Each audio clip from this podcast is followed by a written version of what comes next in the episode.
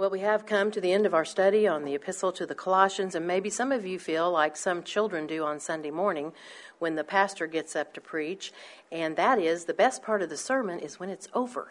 And I trust that's not how you feel, but if you do, well then I guess you can just rejoice the end is here.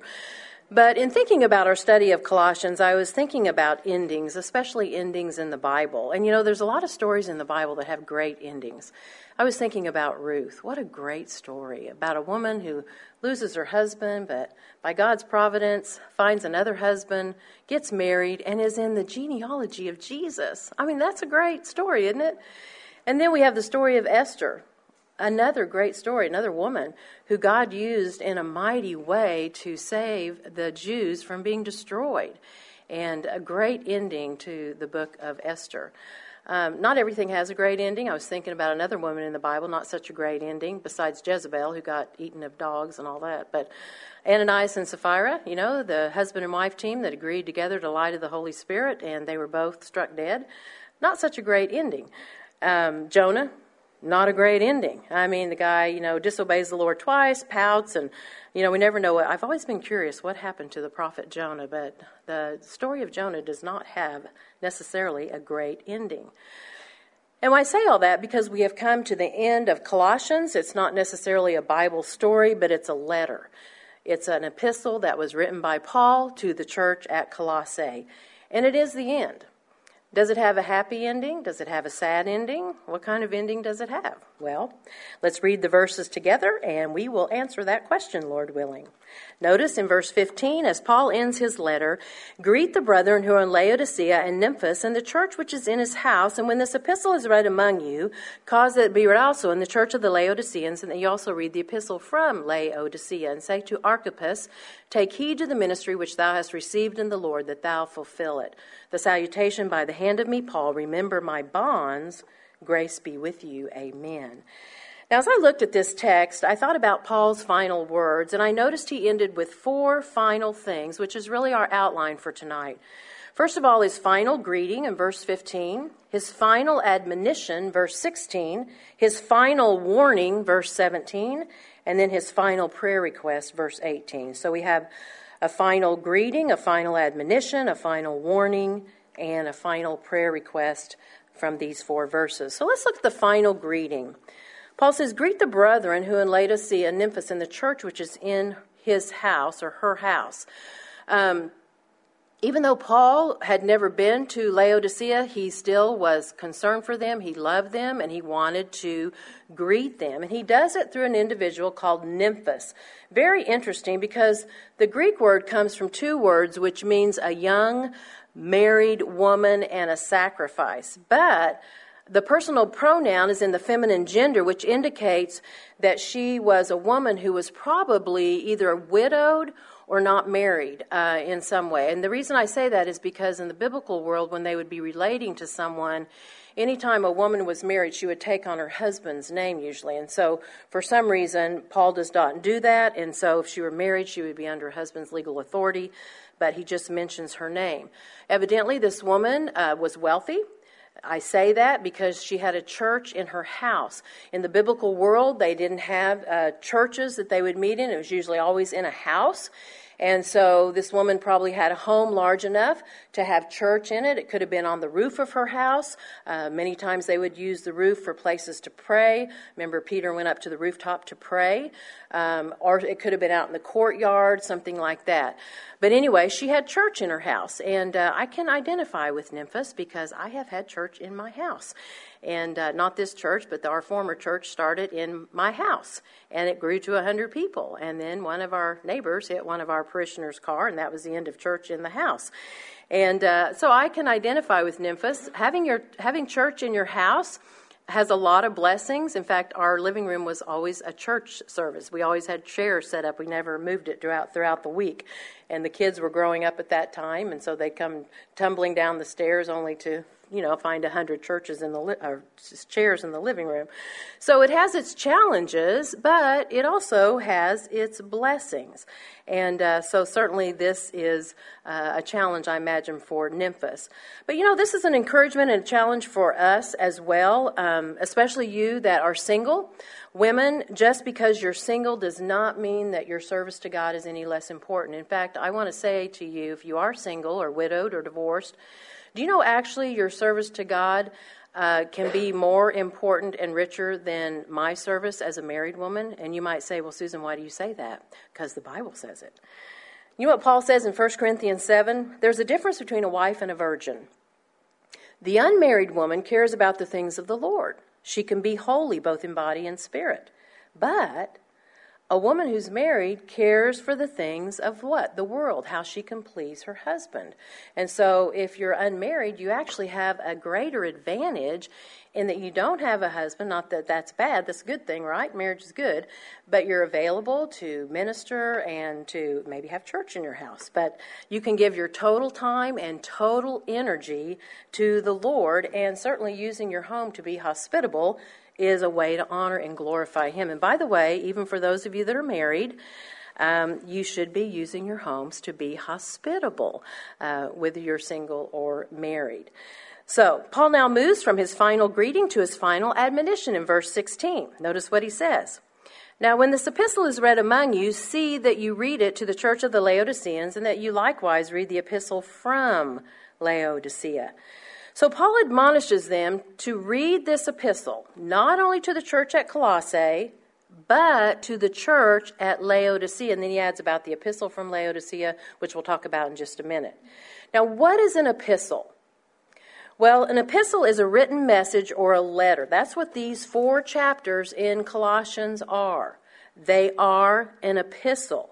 And this is actually the 3rd time that Paul has mentioned Laodicea. He hasn't mentioned that the epistle be read to the church at Laodicea, his first time to mention that. But it is his 3rd time to talk about Laodicea. Remember, he already talked about he had a great conflict for them, the church at Colossae, and them in Laodicea. Remember also we brought out Epaphras, had a great burden for the church at Laodicea. And we brought out several times in Colossians, the reason being is because Laodicea was only about 11 miles from Colossae, probably caught up in the same Gnostic heresy. And so they both, Epaphras and Paul and Timothy, they all had a burden for this church. And Paul wanted this epistle read to the church at Laodicea. More than likely, we'll discover this in just a minute, Laodicea more than likely was a very lukewarm church. It had a lot of issues. If you did your homework, you notice that Jesus, and when he gave the message to the 7 churches, did you know that Laodicea is the only church that he does not commend for anything? He commends all the other 6 churches for the good they've done, but not the church at Laodicea. He says, you know, you're rich and you think you're this and this and this, but little do you know you're blind, miserable, you're wretched, and you're naked, and I'm so sick of you, I want to vomit you out of my mouth. Now, how would you know, I mean, it wasn't a great church. And so the church at Laodicea was probably a lukewarm church. And it's interesting that Paul says this epistle, the epistle to the Colossians, is to be read to the church at Laodicea. And it's wanted to backtrack just a little bit too when God calls him lukewarm and he wants to spew him out of his mouth. Very interesting. The church at Laodicea would know exactly what he meant because their water supply came from Hierapolis, and it was a few miles north, and by the time it got to Laodicea, their water supply was lukewarm.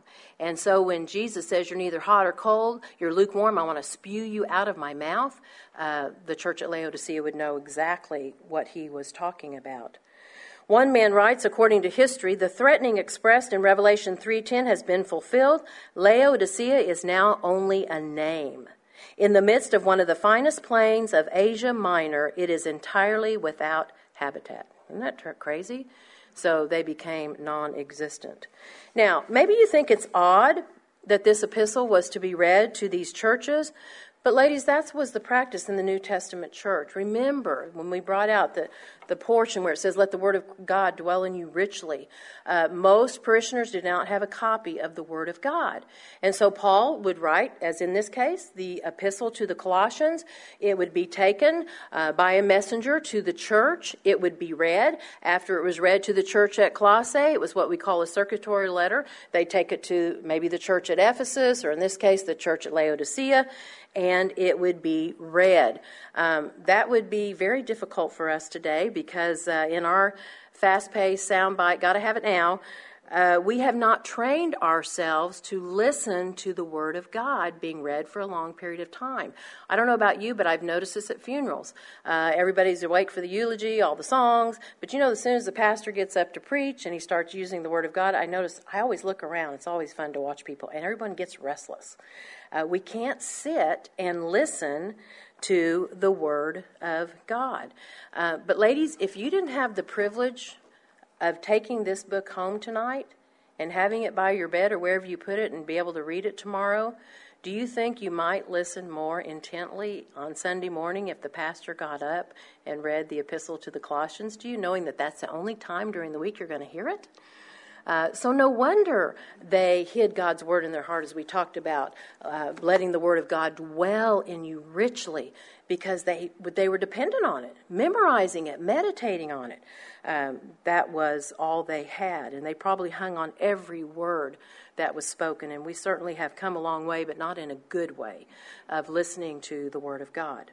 Now, Paul not only wants the epistle to the Colossians read, but he writes that he wants them to read the epistle from Laodicea. And maybe you scratched your head on that and you're like, what is the epistle to the Laodiceans? I mean, I have 66 books, but one of them is not the epistle to the Laodiceans. What is that? Well, I have no idea. But I'll tell you what the 6 suggestions are real quickly, and I'll tell you which one gets the most votes. Some people think it was a letter written by the Laodiceans. Others believe it's a letter written by Paul, which was probably either Galatians or 1 Timothy or 1 and 2 Thessalonians. Another thought, it was a letter written by Paul to actually Philemon that we've looked at a few times this year.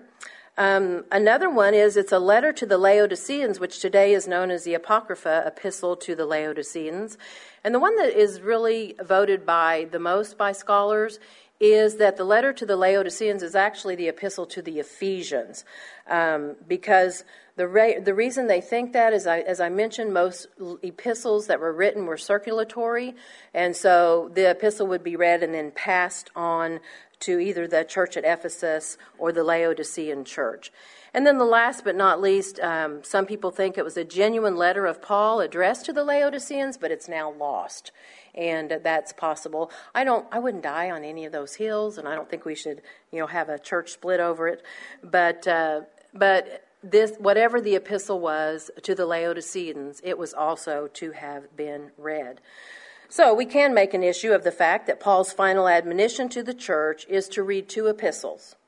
Read the epistle, this epistle, the epistle to the Colossians, and secondly, make sure you read the epistle to the Laodiceans to them. So they were to have 2 letters written to them. And like I said, we're not sure what the epistle to Laodicea is. So we now consider Paul's final warning in verse 17. This is not his first warning.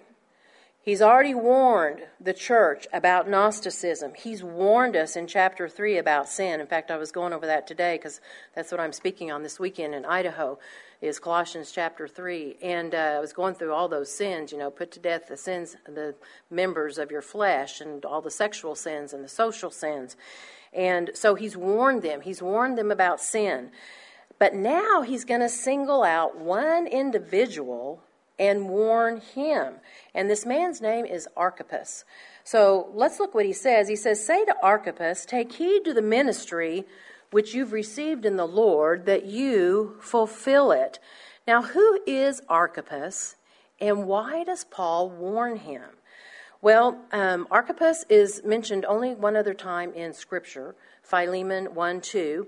And where Paul says to the beloved Aphia and Archippus, our fellow soldier, and the church in their house. So evidently he also had church in his house. The only thing Paul mentions in Philemon, he's a fellow soldier. He had a wife named Aphia. and they had a church in their house. His name means horse ruler. Too bad Olivia's not here tonight, but she likes to ride horses. But his name means horse ruler.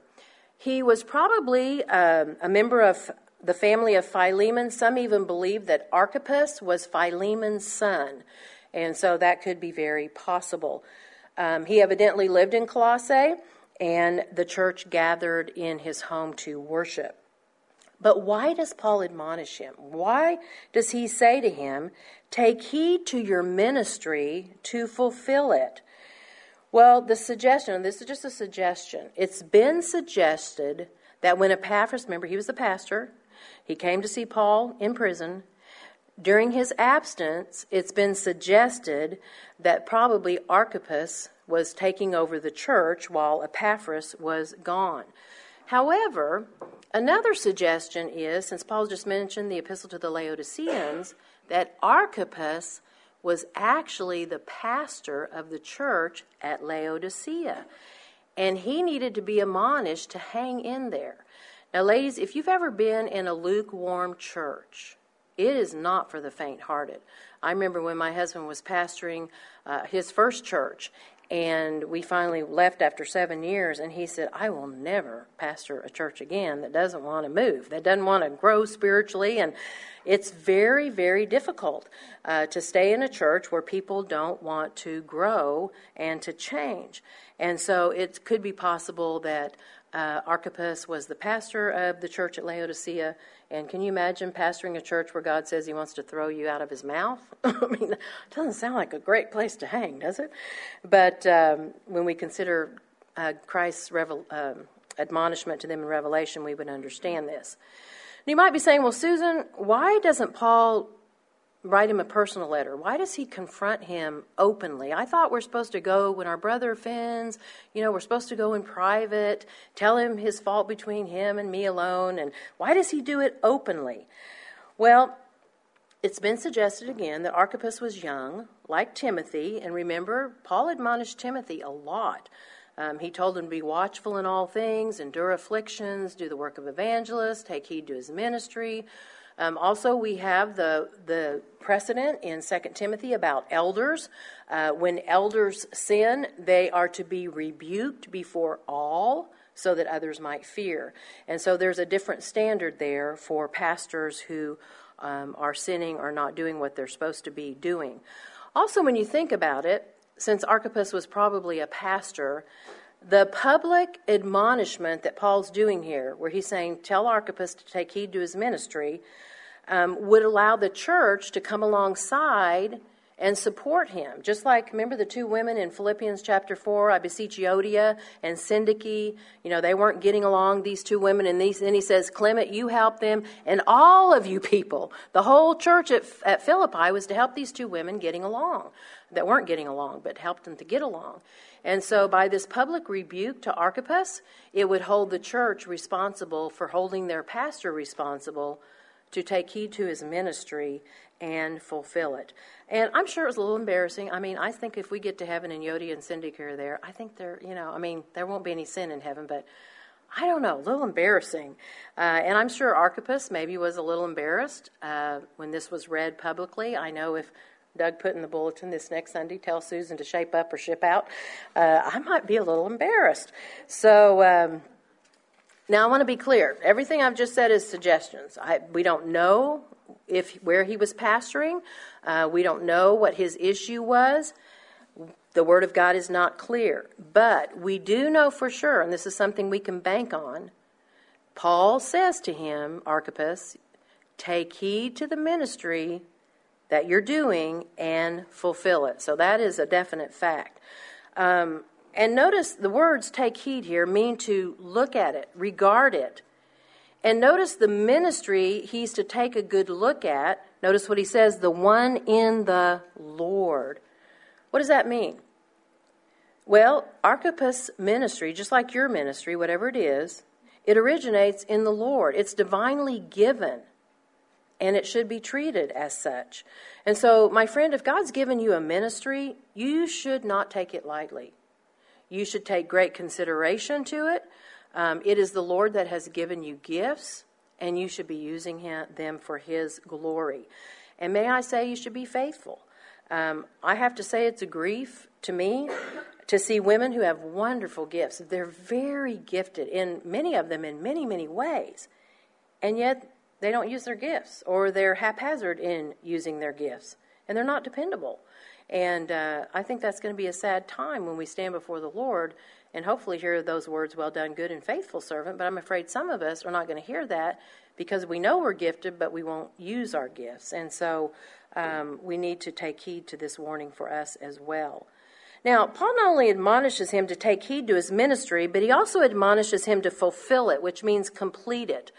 Ladies, ministry is a lifelong job. In fact, somebody asked Doug the other day, when are you going to retire? And he goes, I'm not going to retire. I mean, unless he gets fired. But he said, I'm not going to retire. He said, I hope to die in this pulpit. And he may one of these times. But pastors we don't retire from ministry. We should be using our gifts until God takes us home. Even if we are retired, even if my husband does at some point decide to retire, he's not going to retire from serving the Lord or using his gifts because that's a lifelong deal. But it appears, for some reason, Archippus was not completing or fulfilling his work, and Paul was concerned for him. And he was concerned for the church that would suffer under his leadership. In fact, one version puts it this way, God has called you to his service. Oh, do not fail him. And ladies, if you've ever been in a church where the leadership is weak, it makes the church very vulnerable. And so Paul admonishes him, take heed to the ministry which you have received. And he also could be concerned because, remember, he's just talked about Demas. We looked at Demas last week. 7 years later, Demas loved the world, and he apostatized. And so maybe Paul was seeing, too, maybe some of this in Archippus, and he was very concerned that he might also forsake the Lord as well. Remember, too, the church is caught up in heresy. And whether it's the church at Colossae or the church at Laodicea, it's caught up in heresy. And so Pastor Archippus would need to fulfill his ministry and complete it. Well, Archippus is not the only one that Paul admonishes, by the way. I gave you some things about Timothy, but even later on, before he leaves the church at Ephesus and he's saying goodbye to the elders in Acts chapter 20, he says, I know after my departure, grievous wolves will come in, not sparing the flock. And he says, even of your own selves, men are going to arise and draw away disciples after them. And then he says, remember, watch, pray. And so he warns them. He warns Timothy. He warns Archippus. He warns the elders at the church at Ephesus. And so, ladies, I think we can learn from this. We must heed this admonishment in our own life. Fulfill what God's called you to do and do it with excellence. As Paul has already admonished us in Colossians, whatever we do, we're to do it heartily, remember? As unto the Lord. And so whatever God's gifted you to do, do it with all your might.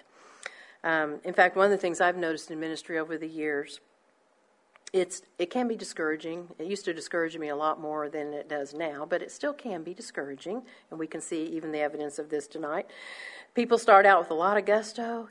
First day of Bible study back in September, I think we had 40 women here, maybe more. And, as the weeks go on, it, gets a little bit less and less and less. And I've noticed over the years, it doesn't matter what we're teaching, who the teacher is. It starts out with a lot of gusto, but it ends with a little bit less enthusiasm. And, that shouldn't be. Galatians 6:9 says, let us not grow weary while doing good, for in due season we'll reap if we don't lose heart. And so being faithful to the end is huge for one of God's children. In fact, when I'm at times tempted to bail out myself and say, I've had enough of this, and sometimes those are on those plane rides home after a busy weekend, and I'll think to myself, Debbie doesn't know it, but I'll think, why am I doing this? I'm exhausted. Just those thoughts go through your mind. And but then I remind myself, therefore, be steadfast, unmovable, always abounding in the work of the Lord. Why? Because our labor's not in vain in the Lord, right? It counts for eternity. And then after I get home and have a good night's sleep, I'm ready to go the next morning. But when you're tired is not a good time to make a decision. So what can we learn? Two principles here from Archippus. Number one, we should take heed to the ministry God's given to us. And secondly, we should not take it lightly, but complete it. Complete it. So don't take it lightly, take heed to it, and complete it. Now, lastly, as Paul closes this wonderful epistle, we're going to see Paul's final prayer request in verse 18. Remember, he's already asked them to pray. Pray that I might open my mouth boldly to speak the gospel. We've already seen that. He's prayed for the church in Colossians chapter 1. But now he closes with a prayer request for himself. He says, "The salutation by my own hand, Paul, remember my chains, grace be with you." Now, Paul is saying, I'm writing this salutation by my own hand. Paul's custom was to dictate his letters. He had an amanuensis. Paul would dictate. The amanuensis would write it down. In fact, Romans was written by Tertius. I, Tertius, who wrote this epistle, greet you in the Lord. Paul signed his name to it. Paul dictated it. Tertius wrote it down. And the reason being is most people believe that Paul had an eye disease. Remember when he was saved on the Damascus Road? That it left him blinded for 3 days. And so I don't know if you've ever had that experience, but I haven't. But some people believe that experience on the Damascus Road left him with some eye disease. And so most of his letters, he'll say something like, the salutation with my own hand. And so Paul would write his name. There are a few epistles that he wrote himself. In fact, Philemon, he wrote with his own hand. Remember, that's just a short epistle, but it says, I, Paul, am writing with my own hand. I will repay it. And then in Galatians, he writes at the end, see how large letters I've written unto you. So evidently, Paul wrote Galatians with his own hands, but evidently very big letters, and probably because, again, he could not see so very well to do that. And so he would speak the words and somebody would write them down. So he then gives his final prayer request after he talks about his salutation with his own hand. He asks them to remember his chains or his bonds. Paul's already talked about the fact that he's in prison for the gospel. I don't think Paul mentions this last prayer request so that they will feel sorry for him. I don't think that's why he's saying that. I believe he's wanting them to pray for him and to remember that he's in prison because of the gospel. He shared the gospel and he wound up in prison. And ladies, Paul was not too proud to ask for prayer. I wish we could learn from him. I wish we could learn through him, through David and the Psalms, transparency, because, that's how we really get help. To be honest, be real with each other. And Paul's not too proud to ask him to pray for him. And ladies, I think that we need to remember, we can use this as a good example to remember those who are in prison. And I know you might say, well, Susan, I don't know anybody in prison for the gospel. Well, all you got to do is look around outside of the United States of America. I think, was it last year, 90,000 Christians were martyred for their faith. We can't allow ourselves to become callous, even though right here in America we're not being imprisoned for our faith. We have brothers and sisters around the world that are being imprisoned for the faith. In fact, in Hebrews 13:3 it says this, remember the prisoners as though you are chained with them. Do you ever think about that? Your brothers and sisters in other countries, some that are in prison, some that are being tortured for their faith. We are to have compassion. They're suffering. We are also to suffer and enter into those with them. In fact, turn over to Matthew 25. I think we need to remind ourselves of a very sobering passage as we're considering this prayer request of Paul to remember him while he's in prison and pray for him. Matthew 25, very interesting, starting in verse 31. It says, when the Son of Man comes in his glory and all the holy angels with him, he'll sit on the throne of his glory. And all the nations will be gathered before him. He'll separate them one from another as a shepherd divides his sheep from the goats. And he will set the sheep on his right hand, but the goats on the left hand. And the king will say to those on his right hand, come, you blessed of my Father, inherit the kingdom prepared for you from the foundation of the world. I was hungry, you gave me food. I was thirsty, you gave me a drink. I was a stranger, you took me in. I was naked, and you clothed me. I was sick, and you visited me.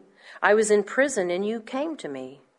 Then the righteous will answer him, saying, Lord, When did we see you hungry or feed you or thirsty or give you a drink? When did we see you a stranger and take you in, naked and clothe you? Or when did we see you sick or in prison and come to you? And the king will answer and say to them, Assuredly I say to you, inasmuch as you did it to one of the least of my brethren, you did it to me. Then he's going to say to those on the left hand, Depart from me, you cursed, into everlasting fire, prepared for the devil and his angels. I was hungry, you gave me no food. I was thirsty, you gave me no drink. I was a stranger, and you did not take me in. I was naked, and you did not clothe me. I was sick and in prison, and you did not visit me. Then they will answer him, Lord, when did we see you hungry or thirsty or a stranger or naked or sick or in prison and did not minister to you? And he will answer them, saying, Assuredly I say to you, inasmuch as you did it to one of the least of these, you did it to me. And these will go away into everlasting punishment, but the righteous into eternal life. You see how Jesus is going to judge on the last day?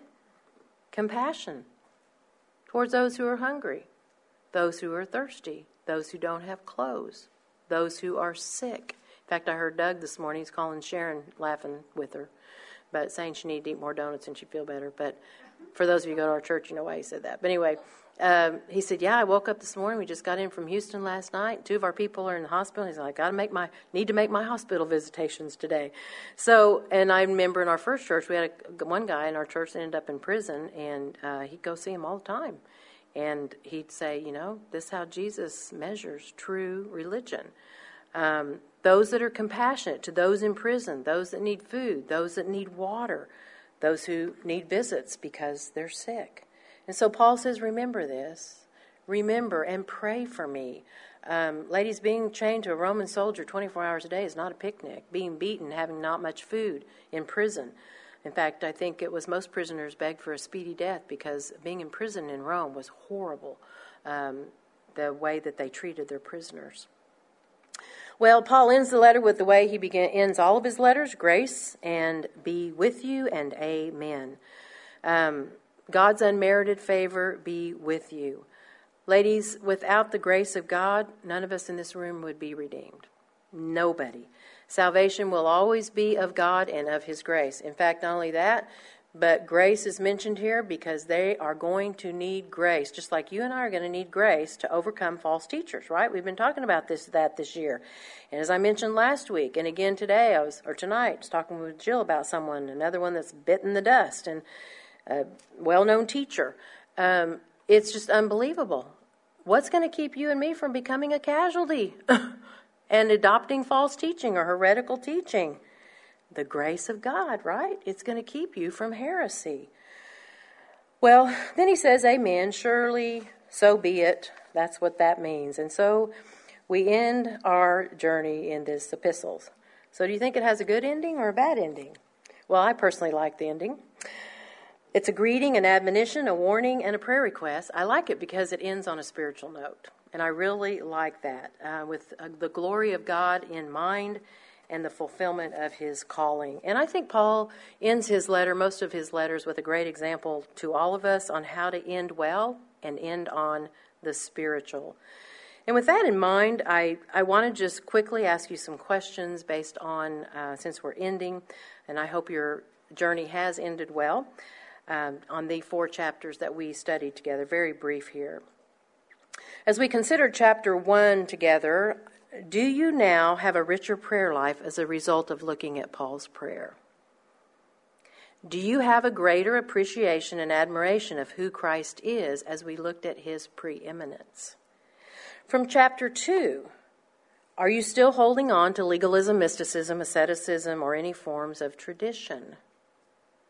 Do you have a deeper understanding of Gnosticism and the danger that you face in your life personally and in the church that you attend? Are you in earnest prayer over the false teaching that is going on? Do you speak boldly to those who you know are caught up in false teaching? From chapter 3, have you grown in setting your affection on things above and not on things of this earth? Are you putting off all sin and putting on Christ-like characteristics? Are you enjoying submission to your husband? Are you disciplining your children in love and not provoking them? And, of course, I hope your husband is loving you the way Christ loved the church. From chapter 4, are you speaking more boldly to others about Christ, and have you equipped yourself to be more effective in sharing the gospel? And last but not least, are you a better friend and a helper to those in ministry, and have you learned how to minister more effectively? So did you end well? I kind of had fun doing the homework and just evaluating my own life this year. But you know, that's a question that only you and the Lord can answer. Only God knows the real change that's taken in place in your life this year as a result of the study. But my prayer is that you have each inched one more step towards Christ's likeness, and that you will keep traveling upward and onward until we reach our final journey home. Because, ladies, then and only then will we be with our Master forever. And believe me, we will then need nothing else. Let's pray. Oh, Father, I thank you so much for this epistle. 4 short chapters. So thankful for the many, many years ago that my husband, then fiancé, encouraged me to memorize this epistle at the age of 18, and how it's been in my mind and heart all these years, and yet it's like it's brand new every time I read it or study it. Because your word is alive and it's powerful and it's sharper than a two-edged sword. I thank you that we have just barely even touched the depths of this epistle. And I do pray, Lord, that you would continue to let these truths resonate in our hearts and minds throughout the summer, that we would not forget the things that we've learned and studied. And I do pray for our group time that it would be especially sweet as we end our time together in this wonderful epistle. And we ask these things for the Savior's sake. Amen.